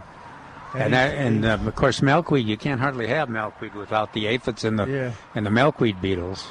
I started to use my old routine of. Do you know what they call that aphid? They call it uh, milkweed aphid. Uh huh. Mm-hmm. Well, I did. Whenever it's on the milkweed. I did. I did remind them that that one really positive thing about uh, if you've got aphids on milkweeds, it, it's a indication that there's no systemic insecticides inside that uh, that milkweed, and especially when you're just getting when you get new milkweed from the nursery, uh, that's that's a, a great indication.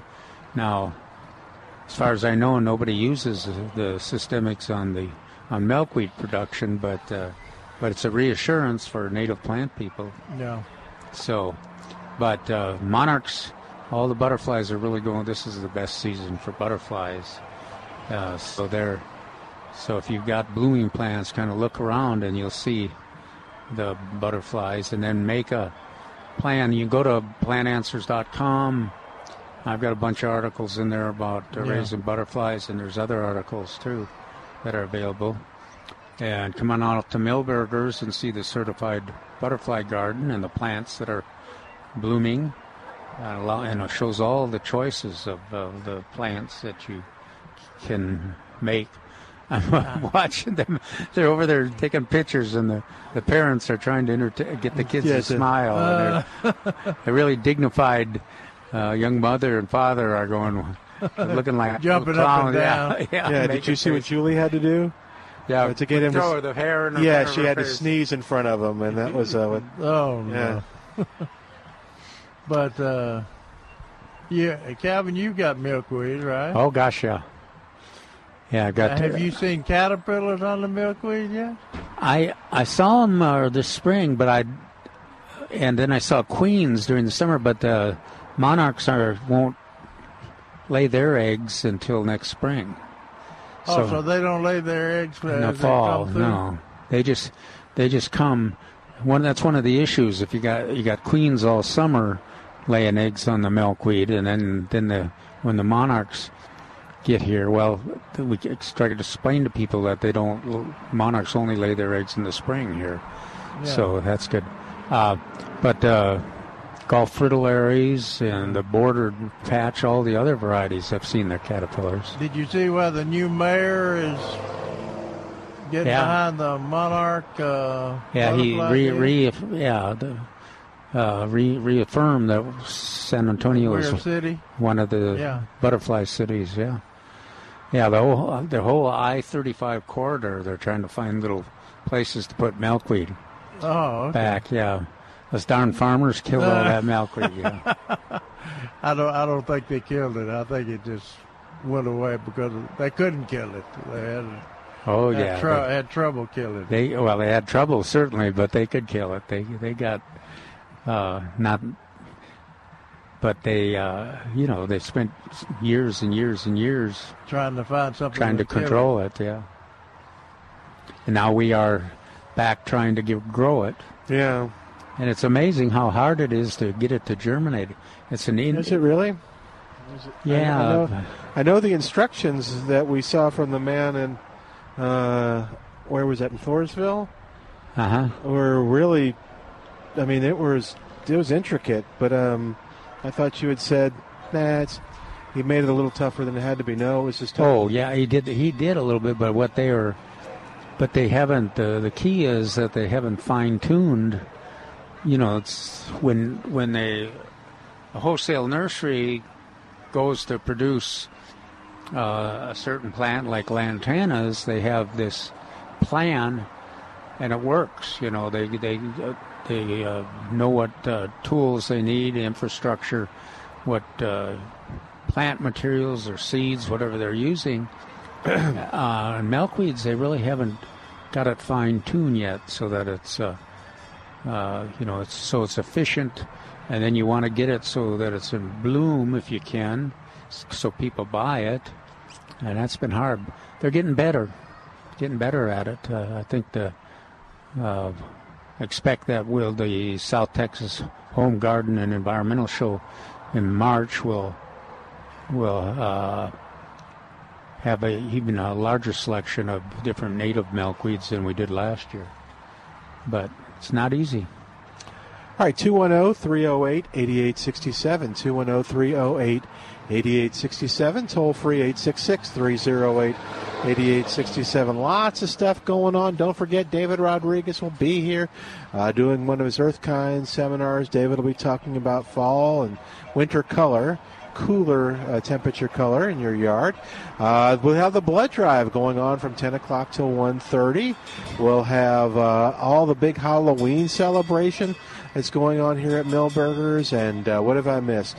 Uh, face painting, balloon animals, food, food, snacks, fun train rides for the kids, all kinds of stuff going on. Margarita without alcohol. There you go. That's a much better way to. That causes much less trouble when you. Uh, Mhm. We'll just call it a slushy, a margarita flavored slushy. No, I mean that Uh, for no. for hard drinking Minnesotans, that uh, that'd be hard to gag down a slushy instead of a margarita. Ah, I can't win for losing here. I'm trying. All right, so uh, let's do this. Let's take a quick break. While we do, you give us a call at 210 308 8867. 210 308 8867. More of Milberger's Gardening South Texas coming up on 9:30 a.m. The Answer.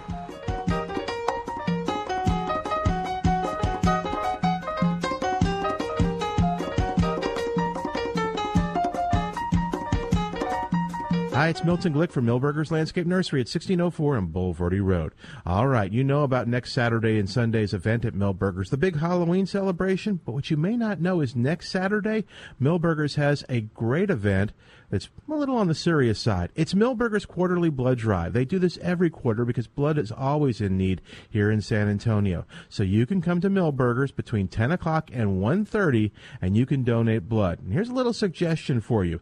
Go to the South Texas Blood and Tissue Center and go ahead and make your reservations for your time that you want to give blood on the Milberger's Blood Drive. That'll get you in and out quicker. All right, here's another suggestion. Make sure that when you donate blood, you get a $10 gift certificate from Milberger's. In fact, they'll give it to you even if you're unable to give blood. And the South Texas Blood and Tissue Center has a nice gift for you, too.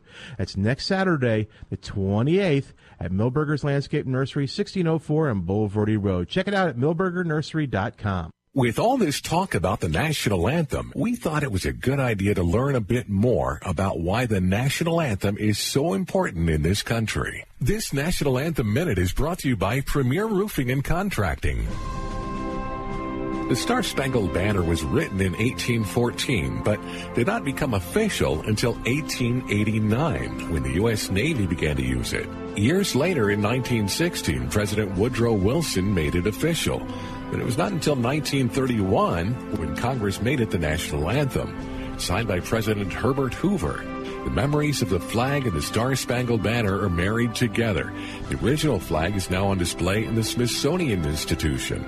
That flag is the one Francis Scott Key saw after the attack on the port of Baltimore, which inspired him to write the words to the Star Spangled Banner. Thank you, Premier Roofing and Contracting, for standing for our national anthem. PremierRoofingAndContracting.com. My name is Thaddeus Biediger, and honestly, I have to say and spell my name every day.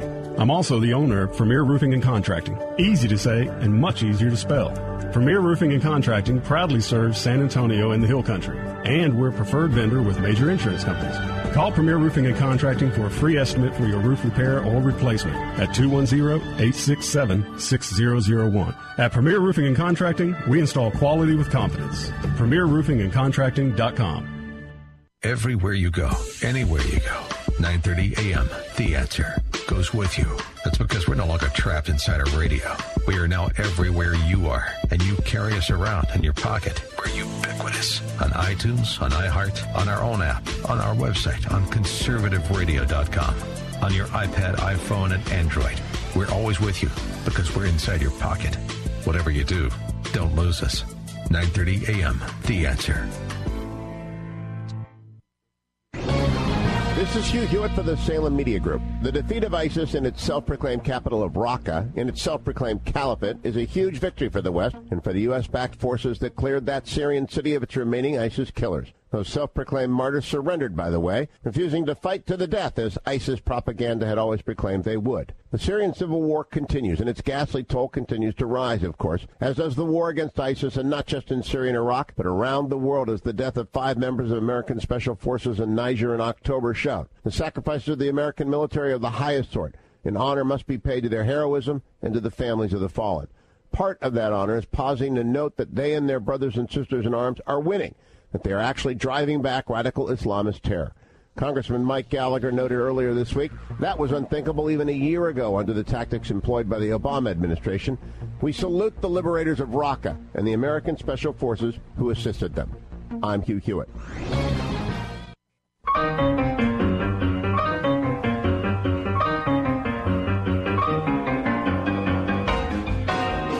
And welcome back to Milberger's Gardening, South Texas on 9:30 a.m. The Answer. Milton Glick along with Dr. Calvin Finch, Dr. Jerry Parsons, And your calls, just give us a call at 210 308 8867.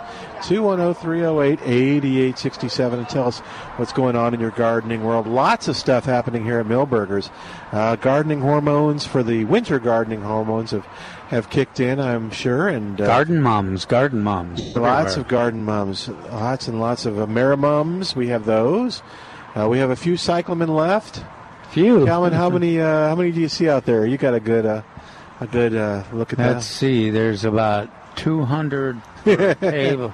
Oh no, maybe yeah, Yeah, 200 per table. Yeah. Uh, I think there's only about 800 of them there. Yeah. So you're, we can Yeah. find lots. And, And then there's the the primrose. The prim, uh, primula is new. If you haven't not seen that, uh, they grow they grow kind of in the same pattern as pansies, but they've got a more intense waxy bloom. Uh, so if you've, you need to check them out. Plus, they grow in deep shade. That's that's where you grow them, just like the cyclamen. So that's a that's a great if you uh, have some containers in the shade or by your front door or by your patio. Uh, it's kind of fun to try those primula. They're, they're hard to beat, and the blooms will last all through the winter. All right. Uh, so lots of stuff going on. For more information on all the stuff uh, that uh, we talked about, go to milbergernursery.com. Milbergernursery.com.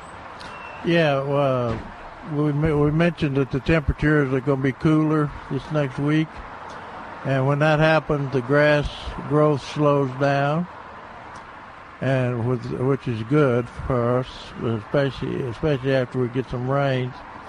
But uh, what that also signals the fact that uh, some of your contact herbicides like glyphosate uh, will not it take longer to, for it to work uh, on on the weeds, and so uh, to kill to kill you know if you if you're getting ready to create a bed next next spring, and you want to get rid of the weeds that are in there growing now, probably the best thing to do is is uh, apply a glyphosate only herbicide by spraying precisely within the bed's boundaries. In other words, mark off your bed and then uh, uh, you can you can actually spray it uh, very precisely with the glyphosate only herbicide. Now the reason we say glyphosate only is because uh, they uh, route they they've added some um, some other products to uh, Ra- Roundup, which um, may be may may cause you problems. But uh, if you use the, the old-fashioned gly- glyphosate, Now, what Jerry's be a good talking about is especially like Bermuda grass. If you're going to have any impact on it, you got to get it now because it's declining. absolutely. And but you're going to also see your Roundup is not going to have any impact on those winter No. uh, weeds like uh, res- rescue grass or ryegrass, uh, bed straw. It, they'll come up from seed, and so you'll. But the good news is they disappear when the hot weather comes too. Yeah. Hey, we got James on the line at 308 8867. 308 8867. Hi, James. Welcome to Milberger's Gardening, South Texas. How you doing today? Just fine, gentlemen. Indian summer. I'm I'm ready to see it go. uh, hey, I got You ready two for the questions. cool one? Yeah, I'm ready for a little cooler weather. 90 degrees in, into October. Uh, it, it, could be 100, so I'm not really complaining. Anyway, True. I walked in. I, I walked inside to get my phone because I wanted to give uh, a question for Dr. Parsons. And then my wife says, "Oh, you're going to call the gardening show because I'm listening on the patio." She asked if I'd ask a question for her. I, I said I'd humor her, or if not. Okay. Anyway, usually, uh, uh, past several years, they put the orchids on sale around Easter time, so I've been giving her one every year, and she's had them and some exotic irrigation system. I don't know what she's done with. Anyway, she's got two that are almost. She wants to know what she can do to bring them back to life. But I think Dr. Parsons is going to say once they're dead, they're dead. But I just want to double. I'm humoring her here. So, uh, how do you know when they're dead completely? Is there anybody having trouble hearing you? Yeah. Sorry, he was breaking up. Your phone's breaking up a little bit, but but but but uh, if you, you're you're talking about the Phalaenopsis orchids, right? So how do you know when they're completely dead? I mean, you got to dig up the Phalaenopsis orchids you're Yeah. talking about, James? Yes, sir. Yes. The the leaves, are, the the big leaves are are brown, of course, when they're completely dead. But the the but until that happens, in other, in other words, you have a flower stalk up there. Yeah. And uh, uh, the, the flowers will last what three or four months Mhm. at least, and uh, then when the flowers dry, dry uh, wilt and, and fall off, then you've got that made stem up the center there, and uh, Right. until that turns brown, you know, it, it, it, it's green green as a gourd after the right after the bloom fall off. But until that uh, flower stalk turns brown, you shouldn't cut it out because a lot of times it'll have a side shoot on that flower stalk and have more flowers. Yeah, and they're they're they're hard to kill, James. If there's any green on it, put it put it in a You don't. You don't south facing window and Green thumb. okay, yeah, they're in they're in the bathroom getting south. Uh, Dapple's uh, light. The rest are doing good. These are a couple of older ones. They may have gotten the proper water, and I'm not quite sure. But anyway, more we'll try to nurse those two along. But they look really bad. But more importantly, Yeah, my. Arctic my Arctic frost that I picked up, that I picked up at the at the barn there at the rodeo grounds this spring. Mm-hmm.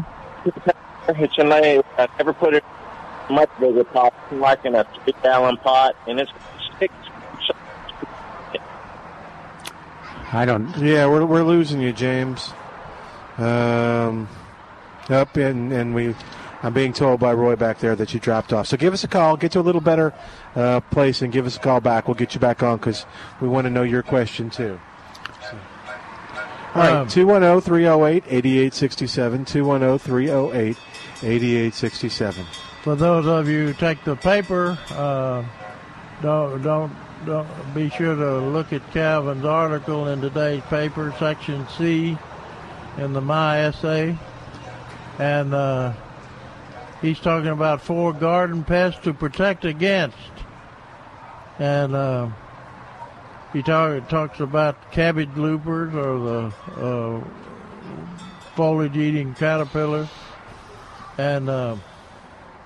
Down south, we're having trouble with, I guess they're army worms.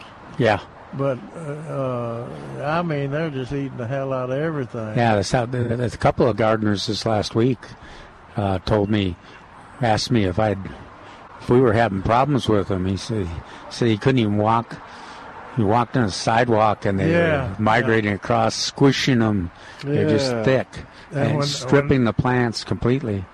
And so, and and when they hit hit the ve- ve- green green vegetables, uh, they eat those in a hurry. Look out! Look out! So uh, we're we're using the BT products, uh, which Ke- Kevin lists lists a uh, bunch of them that are available. Uh, uh, Thuricide. I never heard of Monterey. Yeah, it's just a it's just a Monterey BT product. They Yeah. just they just call it Monterey BT. Okay. Yeah, that's one I had. Dipel, uh, biological worm killer, and uh, safer caterpillar killer. And uh, so that that's uh, the main question we get on is how old, how long can you keep it?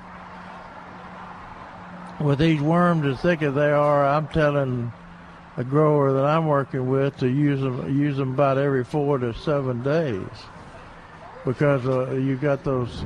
Because I listened to Molly Keck. Mm-hmm. Did, did I get You it? got it right. Uh, giving a presentation on on caterpillars, and she was saying that because people want to spray them, get rid of them, do something with them, and she was saying that just to give give them about a a week or ten days, and they'll go through their life cycle.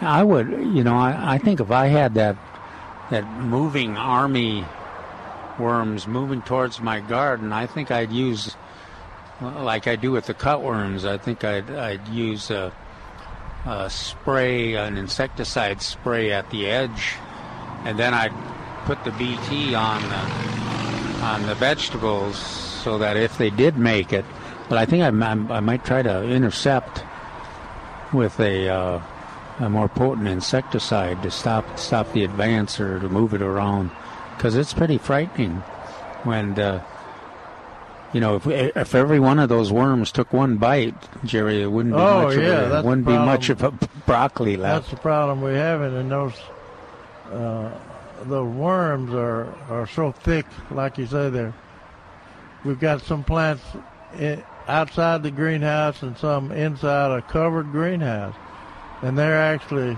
going on the side of the greenhouse and getting into the greenhouse. Uh-huh. Yeah, a, mal- a malathion spray at the leading edge would uh, would probably help you uh, prevent them from getting into sensitive garden areas. Yeah. Malathion's relatively easy to use. Uh, instructions are pretty clear. Follow the label instructions. One one thing I didn't understand in the Calvin's article said it is an extract from a bacteria that, when consumed by caterpillar, causes them to stop feeding almost immediately and die within a few days. I apologize, Calvin. I know and where I, this is going. I, I was wondering why they stopped feeding immediately.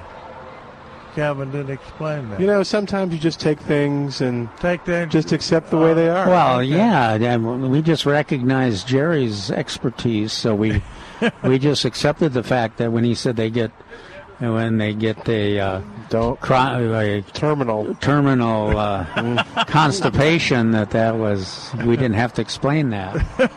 well, you didn't put that in your article. I may have put it in there, and they may Uh, have, may have been edited. No, I didn't. I didn't put it in.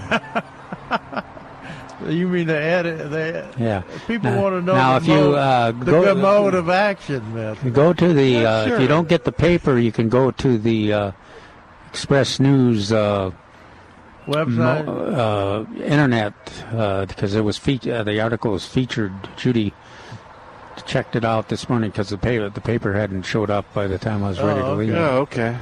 But uh, it was uh, it was on that internet.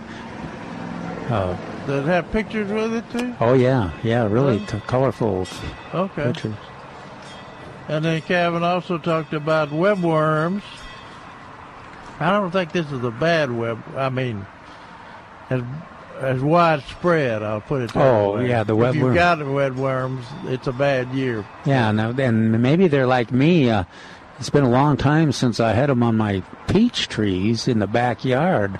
It was just kind of surprising, and you know, I go to, I must travel by there on foot seven, eight times, and suddenly I noticed them, and and then. Uh, I said, well, the next day I'd get to them, and of course the webs have expanded to Yeah. twice the size, and uh, They eat day and night, Yeah. Calvin. and so you do. Now there you can spray them with the BT product, but if you got them in your pecan trees or your any of the other shade trees, it's almost impossible now to spray in a residential neighborhood like that with and still keep your neighbors. Yeah. Even BT, which is is harmless, but it's um, people are uh, frightened of it when you big if, if you try to big bring a big rig in there spray, Yeah. and most most sprayers won't do that anymore. I bet uh, the uh, the the or, or the organic spray spray. Um, uh, what what's the other thing other than BT? Uh, Spinosad? Spinosad.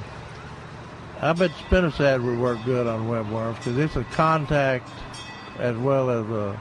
One of the things that, even with a spray, when you got the webs, quite often it doesn't Yeah, penetrate. yeah. So, uh, get a, get yourself a cane pole. Most neighborhoods have bamboo, Mhm. and rip those as many of those webs as you can. And, it's amazing. We did this several uh, Oh, years yeah. ago, and. Uh, Everybody called in and says, "Well, the wasps are already moving in and Oh pulling yeah, off the within caterpillars." within hours. It's amazing how fast they find them. Yeah, they'll find them. So we're just rip, just ripping those boxes apart with a cane pole as much as you can reach will go a long ways to controlling webworms. And then You, Calvin, you don't uh, think anybody will mind you cutting down a little bamboo to? Yeah, Uh, I think won't I think not. Yeah, and my my neighbor, some of my neighbors that have it, kind of have little signs. Please, all the bamboo you want. Yeah, Take what you want. And then and then Calvin talks about uh, a little bit about mosquitoes, and uh, and then of course about the fire ants. Uh, with these rains, after the rains occur, uh, the fire ants show themselves, so to speak. That's right. Uh, So you use the two-step technique of using the drench on the on the mounds, uh, uh, drenching them with the with the on And the Judy, my wife, swears that because of the article, the fire ants have attacked her. She, Uh-oh. she had, she was plant, replanting her containers and Uh-oh. wasn't paying attention and got covered with them on her arms and and uh, I see the big pile of the planting soil is on the other. She didn't bother to try to kill them in it. She just dumped it out on There the side of the patio. Yeah. So. Uh, Did you did you use the uh, preparation H like I always recommend on her? No, we didn't. I, I, I, I never do. I just get eat. I just take it for granted I'm going to get bit every time I start. No, dealing you're, with but you're supposed to, to ease the pain of the burn. Yeah. Ease the pain of the bite. Is that right? Nope. Haven't you been listening? Jerry, Jerry only brings fire ants up so they can talk about preparation. Uh, A. Or- he's got he's or- got a dual he's got a dual use for preparation. or a H. meat Yeah. tenderizer or something. yeah, like it that. seems to Basically, denaturize the uh, protein. Yeah. Poison. So get some preparation H and just So is help it, her out. Or let's see, you don't get confused to put the meat tenderizer on your Woo. butt cheeks or anything. no, no, no. Or if you do it just one time. ah, Calvin. hey, uh, we're almost out of time here. I, I, I would use my comment about like the guy, the guy I used to work with at uh, KKYX. I, he he was definitely allergic to fire ants, and so I told him about this preparation H. Yeah. and uh, I'm scared. And he he was serious about it. He was he said, "Well, I- I'm glad to, I'm glad to find that." He ate it. and I said, "Well, now, Carl, don't don't use too much. You may disappear." Uh, on that note, we're saying, begin to say goodbye. Thank you, Roy. Begin to say goodbye for today. We want to thank you guys for listening and being part of the show. Thanks to Roy. Uh, we had to do some switching and we had some complications, but uh, you didn't know it because Roy did a great job. So thanks to Roy back there for doing a great job. I'm Milton Glick. We'll see you tomorrow back here at the nursery, 1604 on Bulverde Road, and you'll hear us on The Answer. Three star general Michael J. Flynn, head of the Pentagon Intelligence Agency, knew all the government's dirty secrets. He was one of the most respected generals in the military. Flynn knew what the intel world had been up to. He understood its funding. He ordered the first audit of the use of contractors. This set off alarm bells. The explosive new documentary, Flynn, Deliver the Truth, Whatever the Cost, uncovers the facts behind this scandal. Flynn told the truth. He was the most dangerous person for Donald Trump to hire. I find out the worst enemy that I'm going to face in my life is right here in America. They took my assessment and they wanted me to change it. And I was like, I'm not changing it. They had to get rid of Flynn. With in depth interviews, archival footage, and never before seen personal records of the man behind the headlines. I just felt like I was drowning. Flynn, Deliver the Truth, Whatever the Cost. Available now. Watch it today. Go to salemnow.com. Salemnow.com.